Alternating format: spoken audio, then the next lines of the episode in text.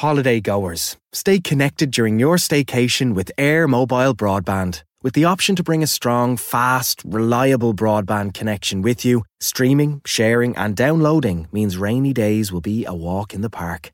Not that there'll be any rainy days. Plus, use it at home when you need an extra boost. Connect your getaway better with Air Mobile broadband on 4G and 5G from just $34.99 a month, including a free modem and no setup fees. Order online at air.ie forward slash mobile forward slash broadband. New customers only. $39.99 a month, $44.99 thereafter. 12 month contract subject to availability. For full details, fair usage and T's and C's, see air.ie. HR Radio представляет авторский проект Анны Несмеевой «Игра престолов». Вести из семи королевств, венценосные спикеры и интригующие вопросы. В центре внимания биографии профессионалов и летописи самых ярких проектов. Из первых уст о самых сложных задачах, фатальных ошибках и оглушительных успехах. Или ты выигрываешь, или никто не знает, каким будет итог. Но будет интересно. Игра престолов.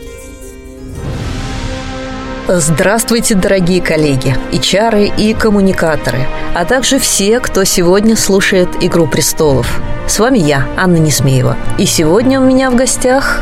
Екатерина Тышковская. Все время боюсь назвать тебя Поповой.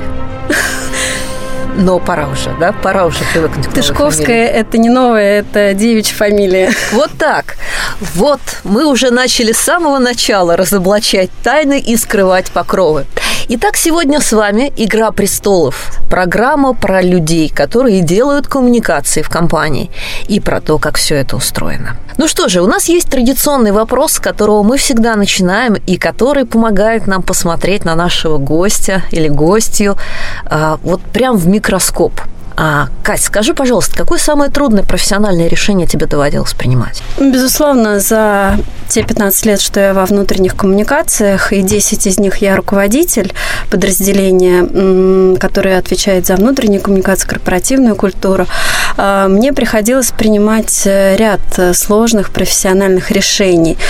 А, и они могли касаться внедрения каких-то новых каналов, а, борьбы за определенные ресурсы. Но самое сложное решение – это всегда решение, принимаемое относительно людей. Сейчас такое время, когда практически каждая компания в стране и даже, наверное, в мире а, занимается оптимизацией бизнеса. И, разумеется, оптимизация бизнеса редко не касается сокращения персонала.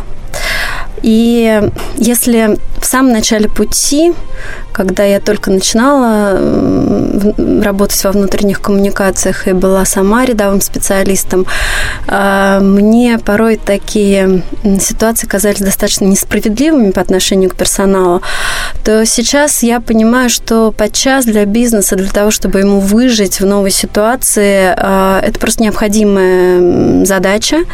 И то, во что я сейчас верю, оптимизировать персонал можно практически ну, до нуля, потому что возможности аутсорсинга, возможности а, аутстаффинга, они практически безграничные. А, и вопрос каждому менеджеру, как он воспринимает эти решения бизнеса, как он готов выстраиваться в эту работу и насколько он готов действительно воспринимать стратегию, которую определяет компания, как свою собственную и помогать бизнесу реализовывать такие задачи. Другое дело, что когда ты принимаешь решение об оптимизации, ну, в моей жизни это было раза три, наверное, потому что был и кризис 2008 года, и какие-то моменты слияния поглощений, и последнее время, последний кризис. Ты должен посмотреть на ситуацию from the scratch, э, с нуля и представить ситуацию, в которой у тебя как бы и нет еще персонала. Нарисовать структуру с нуля и заново нанять людей, которые у тебя уже работают. В этом случае э, те люди, которые уже, к сожалению, не приносят ценности бизнесу, останутся либо за пределами компании и условно в аутсорсинге, в аутстаффинге, либо они просто найдут э, место в своей роли, но в той компании, в которой эта роль требуется, по-настоящему требуется. При этом разговор о расставании нужно вести с людьми максимально откровенно и насколько это возможно рано, для того, чтобы люди, которые, безусловно, оказываются в некомфортной и неизвестной для себя ситуации, максимально быстро начинали искать себя в новой в новом мире, в новой роли. И роль руководителя в данной ситуации попробовать найти место внутри компании, в других функциях, если это возможно, потому что ну, взять внутренние коммуникации очень часто люди перерастают свою роль. И они могут найти себя внутри компании, например, в подразделении IT или в маркетинге, в смежных отраслях. А, и это может быть новый виток для их карьеры. А может э, быть ситуация, когда ты просто становишься хорошим рекомендателем для людей, э, трудоустраивая их к своим друзьям, э, партнерам в другие компании. Это твоя, безусловно, ответственность быть с ними на связи в период расставания и за пределами компании в том числе. Ну, такой хороший, прям таки вот менеджерски правильный ответ. Угу. Ну, а копнем чуть глубже. Все-таки вот что, что, что было самое сложное? Вот эмоционально, что, что, что, что запомнилось? У меня было две ситуации. Наверное, мой минус э, как руководителя и я думаю, что мне есть еще куда расти в этом смысле, в том, что я очень эмоционально привязываюсь к своим коллегам, и часто мы становимся настоящими друзьями за пределами компании, находясь э, внутри команды. И был момент э, в прошлом году, когда мне нужно было вывести на аутсорс функцию ивента. А у меня в команде работал сильнейший ивент на рынке, просто сильнейший. И я очень долго оттягивала этот момент, хотя мы уже договорились о том, что мы расстаемся с человеком, и человек об этом знал, и он уже придумал, что он открывает свой собственный бизнес. Но ситуация сложилась таким образом, что он сделал очень э, необдуманный шаг в одном мероприятии, достаточно дерзкий и опасный. И для репутации его, и прежде всего компании. И тем самым спровоцировал более ранний уход. И это была очень болезненная ситуация. И вот это решение, которое пришлось принимать очень неожиданно, оно было тоже очень болезненным и сложным. Или э, ситуация, в которой мне нужно было продвинуть внутри компании своего любимого сотрудника, с которым мы прошли огонь и воду в период игр и уже работали в новой компании. А, тоже было очень сложно э, отказаться от э, такого члена в своей команде и отдать его в другую функцию. Это тоже было очень сложное решение. Вот так получается, что мы уже э, фактически третью программу э, с нашими героинями говорим о том, э, какую роль играют эмоции э, в бизнесе. Вот хорошо это, плохо, да, там. Э, и разные есть точки зрения, да. Кто-то проповедует истории про эмоциональный интеллект, да, про сопереживание, про командность, про там установление личных связей. Э, вторят им люди, которые э, говорят о том, что людей должно объединять и ценностное поведение, да, и общие взгляды, и как бы личные отношения. А, есть истории, опять же, про традиции а, российского управления, да, когда мы воспринимаем, по сути, компанию как большую семью, да, ее руководителя как отца-основателя. И все равно а, дамы, которые сидели напротив меня, все хором говорили, эмоциям не место в бизнесе, эмоции вредны.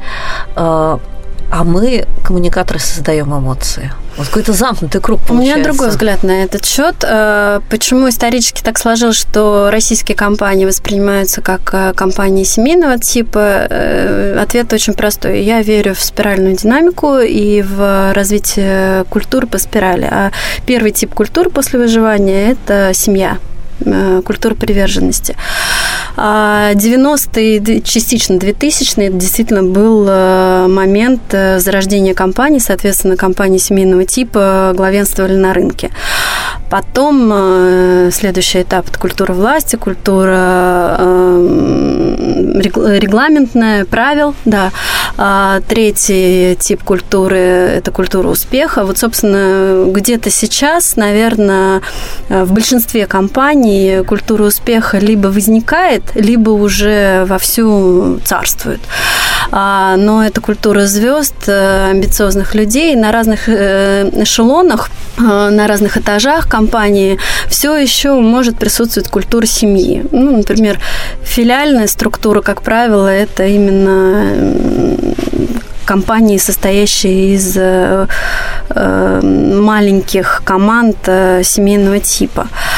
Относительно эмоций, я не представляю себе э, работу без какого-то эмоционального фона, потому что если мы говорим о создании любви к внешнему клиенту, и э, которое невозможно э, без любви к внутреннему клиенту, то э, говорить об управлении с холодной головой достаточно странно. Любовь – это эмоция. Угу.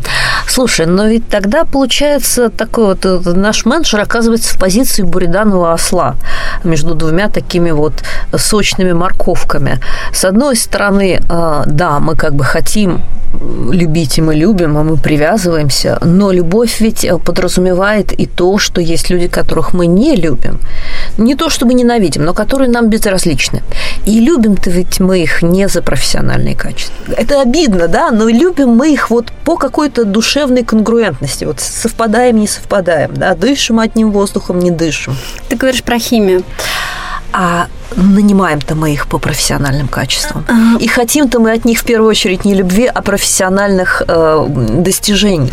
Ань, я сложно себе представляю, как можно э, влюбиться в непрофессионального сотрудника или в коллегу, потому что так или иначе, все-таки на работе каждый день мы встречаемся для решения задач. И если человек тебя постоянно подставляет, или он не отвечает тебе взаимностью и не э, помогает тебе решить, собственно, собственно, ваши общие задачи, то э, ну, это прямой путь к нелюбви. Это понятно. Поэтому... А как быть э, с тем, кто, допустим, рядом с тобой достаточно профессионален, угу. но вот этой химии не возникает?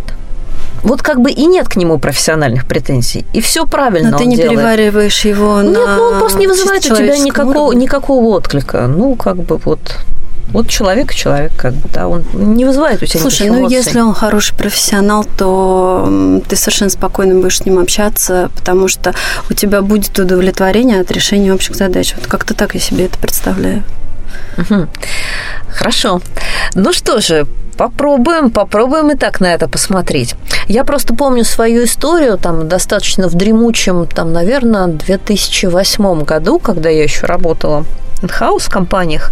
И вот из одной из компаний мне пришлось э, уйти ровно потому, что да, да, да, да, да что моя руководительница, руководительница блока коммуникации всего банка, а, увольняя меня, сказала, что ну вот, ну не нравишься ты.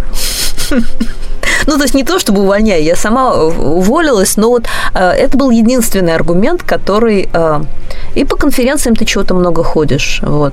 Тебя зовут, а меня нет. Я понимаю, о чем ты говоришь, и, к сожалению, даже понимаю, наверное, ситуацию, в которой ты э, в тот момент находилась. Ты знаешь, э, химия действительно очень важный момент э, в работе, и если она не возникает, и если в какой-то момент она, например, разрушается, такое же тоже бывает, что люди э, друг в друга влюбились на какой-то срок, а потом что-то разрушилось. Ну, они просто изменились, прошло время. Они изменились, у них цели изменились, и у них... Э, и жизненная ситуация Жизненная изменилась. ситуация, и могут приоритизироваться совершенно противоположные ценности, которые как раз приводят вот к этому ценностному конфликту. А, но, не знаю, вот э, то, как звучит, собственно, аргументация, э, меня лично, честно говоря, даже убивает. То есть так, Но так, мы можем так, оказаться в этой ситуации и на позиции руководителя, который не, не, не может да, договориться со своим сотрудником, и на позиции сотрудника, который вот э, помимо каких-то химических факторов э, должен быть еще момент, э, ну, какой-то бизнесовой причины, безусловно, для того, чтобы принять такое решение. А просто нравишься, не нравишься, это, конечно, не аргумент. То есть мы все-таки за профессионализм. Разумеется, да. И за подсчитанный результат. Абсолютно. В прошлой программе как раз мы с Ириной Базелевой много обсуждали историю про то, что нашим внутренним коммуникациям, ну и вообще коммуникациям в целом и HR очень не хватает умения ставить цели и подсчитывать результаты. А, то есть очень часто эти функции, они замыкаются сами в себе, и такая вот самозанятость у них возникает. А, доводилось ли тебе с этим сталкиваться? Как решал такие проблемы? Ну, вопрос эффективности внутренних коммуникаций, мне кажется, это самый болезненный вопрос, э, причем уже э, лет 20. Вот сколько существует эта функция, даже людей еще не было, э, которые назывались внутренними коммуникаторами. А коммуникации а уже, уже были. была, да. А, ею занимались, собственно... Да кто только не занимался. Да, пиарщики, HR, кто в тот момент появлялся в тех компаниях. А, но мне кажется, вот только сейчас, наверное, наступает момент, когда э, аналитики для анализа эффективности внутренних коммуникаций достаточно для того, чтобы э, делать какие-то действительно весомые выводы на основе анализа этих цифр, данных, э, которые можно получить из той самой новомодное слово big data, который формирует э, различные действия персонала и коммуникации. А, но Безусловно, есть аналитика по порталу, а, есть э, опросы, которым я все меньше и меньше сейчас доверяю. Я больше уже верю в съем информации не опросными методами, а той, которая лежит на поверхности. Которая... Фоновая. Да, абсолютно. А, и мне кажется, что за этим сейчас будущее. Я надеюсь, что в ближайший год-два а, внутренние коммуникаторы действительно прокачают свои аналитические скилзы и научатся анализировать информацию по персоналу таким вот э, косвенным образом а, и практически в режиме реального времени. И это сильно увеличит э, эффективность и каналов, и, возможно, от каких-то каналов внутренние коммуникаторы откажутся, а какие-то специализации, которые сейчас мы имеем, они просто отпадут за ненадобностью как-то так будет. Угу. Ну, не могу не спросить э, как бы, про свою любимую тему. Э, как считаешь, надо мерить вовлеченность? Все еще да. Все Думаю, еще, что да. еще года три компании будут мерить вовлеченность, а, но в нашей стране, понятное дело, это делает Access Management э, по методике Энхьюта. У них слишком много вопросов, аж там 80-82, что-то в этом роде. И как бы мы их все, всем рынком не уговаривали э, сделать это максимально кратким образом, они по-прежнему задают эти 80 вопросов. А, разумеется, приходится э, использовать этот метод, потому что тебе хочется сравнивать себя с другими компаниями на рынке, а рейтинг работодателей делает, ну, по сути, монопольная вот эта компания. Вот. Но а, при всем при этом все компании, которые я знаю, и крупные компании, и крупные банки, и самые продвинутые IT-компании сейчас замеряют NPS разными способами, и в этом смысле как раз монополии нет. А, возможно, появится какая-то площадка на которой э, компании договорятся обмениваться своими данными и, может быть, использовать одну какую-то прозрачную бесплатную методику. Возможно, какая-то исследовательская компания возьмет на себя функцию выкладывать это, как когда-то делал Gallup, э, ну, именно метод измерения. А, есть, помимо этого, еще интересные способы э, замера стратегического индекса а, и замера культуры. Ну, то есть того, э, насколько компания э, действительно соответствует декларируемым ею же ценностям. И, угу, то ну, есть ценностно ориентированное поведение. Да, да. И я думаю, что вот все эти типы исследований в какой-то момент сольются в один, который уже не будет называться исследованием по вовлеченности. И я думаю, что, скорее всего, это вообще будет какая-то бесплатная история, потому что знания и методики очень быстро устаревают, они требуют э, такой подкрутки, которую невозможно осуществлять без э, участия компаний самих же компаний. С одной стороны, соглашусь, не могу не согласиться, но с другой стороны, меня всегда э, вот в бесплатных, в открытых методиках смущало то, что там практически отсутствует качественная составляющая только количество. Да, это понятно, что фокус-группы и различные исследования внутренние по продвижению по экшн-плану, который создается после проведенного исследования, это по-прежнему будет э, на уровне компании. Может быть, будет придуман, я, я сейчас не знаю, может быть, будет придуман способ, а, как и эти а, данные заливать в какую-то общую систему для того, чтобы и бенчмарки по этой части получать. Да, жалко только жить в эту пору прекрасно. Нам придется. Придется. Ну, хорошо. А, ну что же, так у нас интересный разговор свернул в сторону измерения, измеряемости. А, я думаю, что э, здесь сказывается твое образование, э, твое бизнес-образование. Ты вообще вот за пределами студии говорил мне, что очень любишь учиться. Я постоянно учусь. А, я закончила МГУКи факультет культурологии и по всем правилам через пять лет отправилась в Высшую школу экономики на MBA. А, это профильная программа, она существует и сейчас, политические и бизнес-коммуникации. И э, я была, кстати, в тот момент э, на своем курсе, на своем потоке одна единственная, у кого внутренние коммуникации были профессией.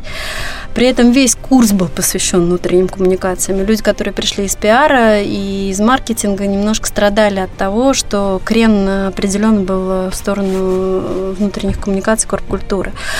А затем а, было огромное количество разных курсов повышения квалификации, и последний год а, в Импелком просто Э, сделал счастливыми топ-80 компаний, отправив нас учиться на мини-MBA в школу в Лерик, в Бельгию.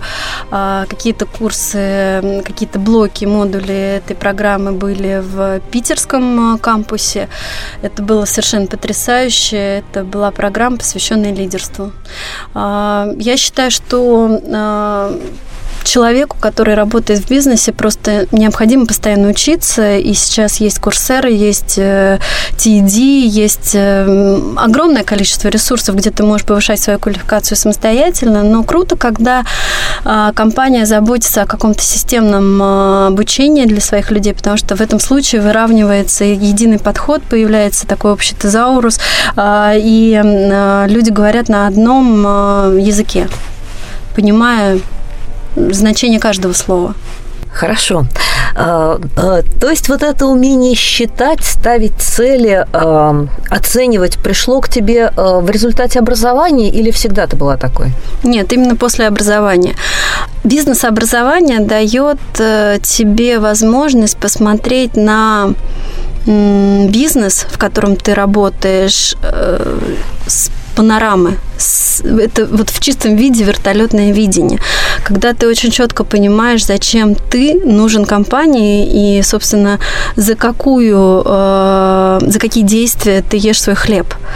И э, MBA э, это ровно то, что позволяет тебе стать стратегом. Итак, подошло время нашей традиционной рубрики «Вести семи королевств».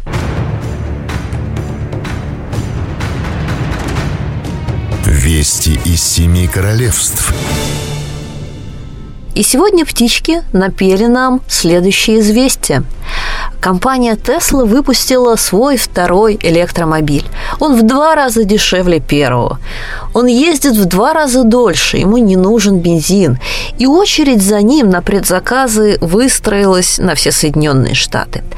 К компании Tesla а, присоединилось пять крупнейших автопроизводителей, которые образовали консорциум. А, он будет разрабатывать а, новые электроавтомобили и автомобили, управляемые компьютером, как прогнозирует компания Google. А, вот скажи мне, пожалуйста, а, в нашем мире, где мы управляем людьми, управляем коммуникациями, как мы должны реагировать вот на такие принципиальные изменения? Ведь а, кто-то идет вслед за ними, а кто-то говорит, это будущее не наступит никогда. Да? Мы будем ездить на бензиновых двигателях, мы будем добывать нефть, мы будем там... Как, как считаешь, что нам надо делать? Внутренняя коммуникация – это часть системы. А, и, разумеется, если система меняется, то меняется и внутренняя коммуникация. А мир, э, в котором мы сейчас живем, переживает промышленную революцию. Очередной грандиозный этап, такой, как, я не знаю, в Англии э, в 1700-е годы. Безусловно, э, тот мир, в котором мы существуем, он становится гораздо более емким, лаконичным. И сейчас, безусловно, многие отрасли и многие функции движутся в сторону интеграции – если говорить на более высоком уровне, то банки сливаются с IT-компаниями, а, либо банки превращаются в IT-компании, э, оставляя себе эту самую банковскую лицензию. Телеком а, движется в сторону IT. Mail.ru сообщает о том, что он а, становится компанией мобильной, мобильной связи. И в перспективе 3-5 лет э, все эти компании встретятся в одной точке так и коммуникации внутри э, компании встретятся в одной точке примерно в то же время. SMM, э, пиар, э, интегрированные маркетинговые коммуникации и внутренние коммуникации сольются в едином экстазе. И задача э, людей в нашей профессии как можно скорее усвоить эту данность и научиться прокачивать те скиллзы, в которых они сейчас э, не особенно, не особенно сильны. Соответственно, надо идти в свой рекрутмент и узнавать по каким а, каналам, каким образом а, мы подбираем людей, а, потому что в ближайшее время это станет вашей целевой аудиторией. Нужно идти в маркетинг и выяснять, какие продукты, услуги мы предоставляем, копаться в этом, изучать законы маркетинга прошлого периода, потому что ну, необходимо знать, несмотря на то, что маркетинг э, нового времени будет совершенно иным, нужно знать, откуда многие ноги растут. А нужно идти к СММщикам и изучать способы социального рекрутмента и продажи продуктов через social медиа. А, нужно идти в конечном итоге в бизнес и выяснять, чем живет бизнес вашей компании, потому что в этом будущее внутреннего коммуникатора. Внутренний коммуникатор не будет исполнять чисто сервисную функцию в перспективе 3-5 лет. Он станет партнером. А если вы таким партнером не способны стать, то вы просто окажетесь за обоймой. Угу. Я тоже верю в интегрированные коммуникации. Мне кажется, что вот, пожалуй, две вещи. Это э, digital и мобильность, и история про интегрированные коммуникации – это вот ключевые тренды. Да? Там первое, может быть, даже чуть быстрее произойдет, второе чуть-чуть медленнее, но оно тоже идет. А вот в этом контексте, как тебе кажется, какие компетенции у нас больше всего западают? Вот чего, чего людям, которые занимаются внутренними коммуникациями, сегодня больше всего не хватает? Вот в этой перспективе перспективе интегрированных коммуникаций? Кросс-функциональности а, совсем недавно я разговаривала с одним HR-директором, и она мне рассказывала, что а, когда бизнес приходит к ее внутренним коммуникаторам, то ребята выкатывают э, бизнесу бриф это совершенно не похоже на внутренний клиентоориентированный подход, потому что а, ваш внутренний заказчик порой не может понять, э, ну, как этот бриф заполнить. Соответственно, ты должен сесть и в обнимку с своим внутренним заказчиком разобраться, собственно, в причинах того, что он к тебе пришел, с какой проблемой он пришел, с какой задачей, погрузиться в это, и затем, если тебе необходим этот самый бриф, заполнить его за него и потом уже решить эту задачу. Но, возможно, тебе даже не придется после этого разговора э, этот бриф заполнять, а ты пойдешь и уже, собственно, будешь разрабатывать то решение, которое, за которым заказчик твой, э, собственно, пришел. Второй момент э, – это общая компетенция, которая будет свойственна всем э, компаниям в digital -среде, готовность брать риски, но на основе такого весомого профессионального опыта, когда вся аргументация того или иного действия или решения всплывает у тебя как вспышка э, из подсознательного – и ты даже можешь не знать, откуда я понимаю интуитивно, что тоже, кстати, очень важный skill с э, будущего времени, интуиция, принимать решения на основе интуиции. Но почему-то я чувствую, что это очень точно и правильно, и это вот своевременно нужно внедрять. А способность брать на себя риск вместе с ответственностью, коллаборация, собственно, что полечит вот эти вопросы кроссфункционального взаимодействия. А, и ориентация на клиента, фокус на продукт. Какие-то такие вещи. Ну, практически все сплошь маркетинговые термины. Ну что же, будем ожидать и готовить наступление интегрированных коммуникаций. А, раз уж мы заговорили о том, как вот надо быть классным коммуникатором, какие коммуникации надо развивать, укреплять в себе. Наверное, пришла пора нам переходить к следующей рубрике. Это «Кто сидит на железном троне?» Кто сидит на железном троне?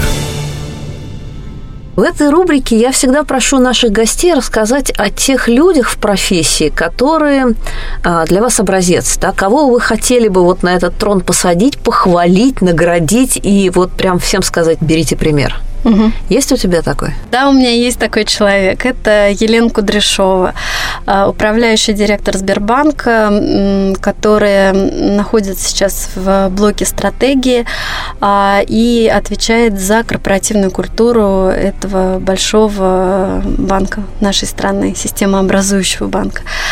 А, Лена в прошлом а, тоже работала в Импелкоме, в, я по-прежнему неровно дышу к Билайн, а, и Лена застала золотые времена правления Александра Изосимова.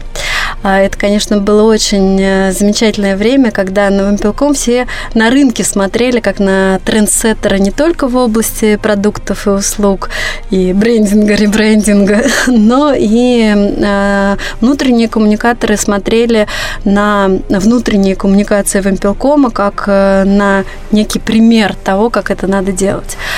А, после этого Лена возглавляла внутренние коммуникации в Сколково в момент э, открытия и развития этой школы.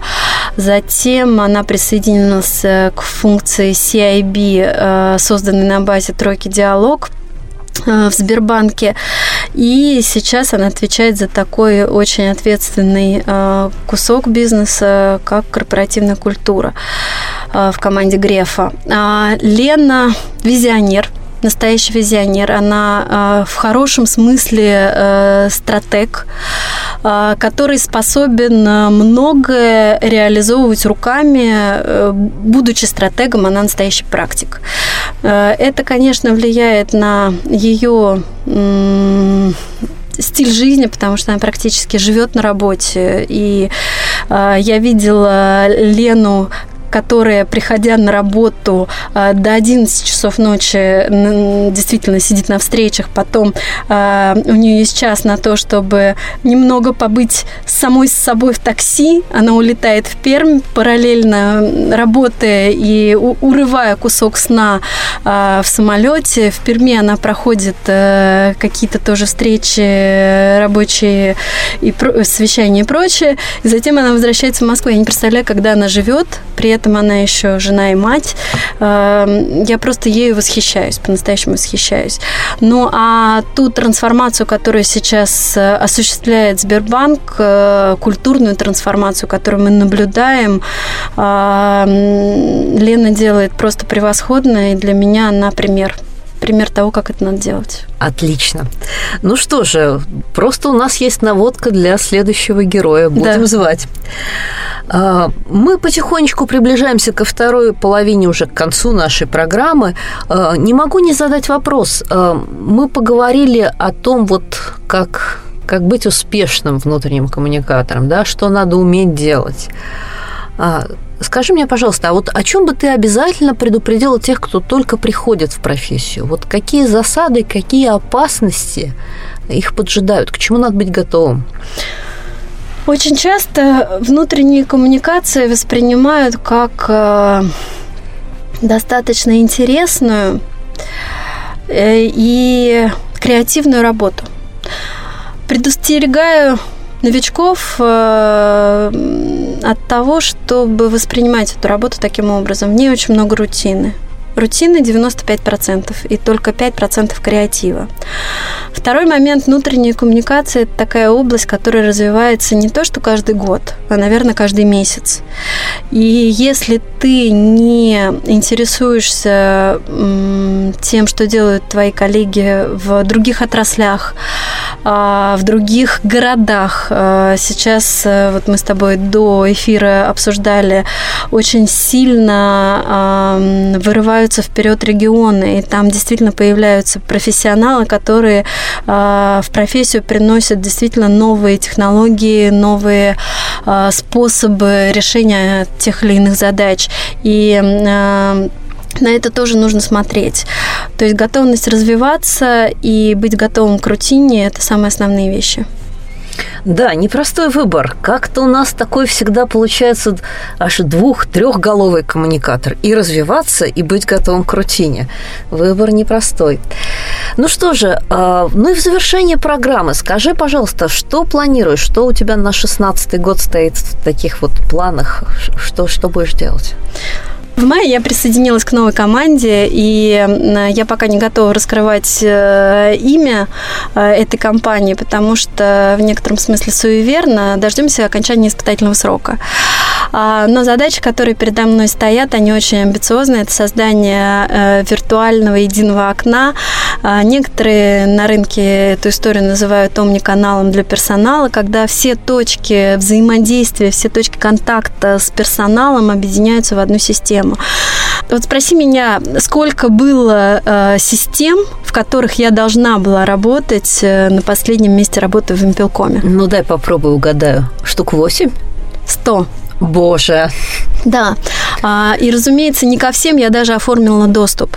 А при этом информация в этих э, системах э, была мне необходима, и я ее получала, потому что, ну, безусловно, какие-то системы между собой интегрированы, и э, какие-то системы просто не всегда нужны.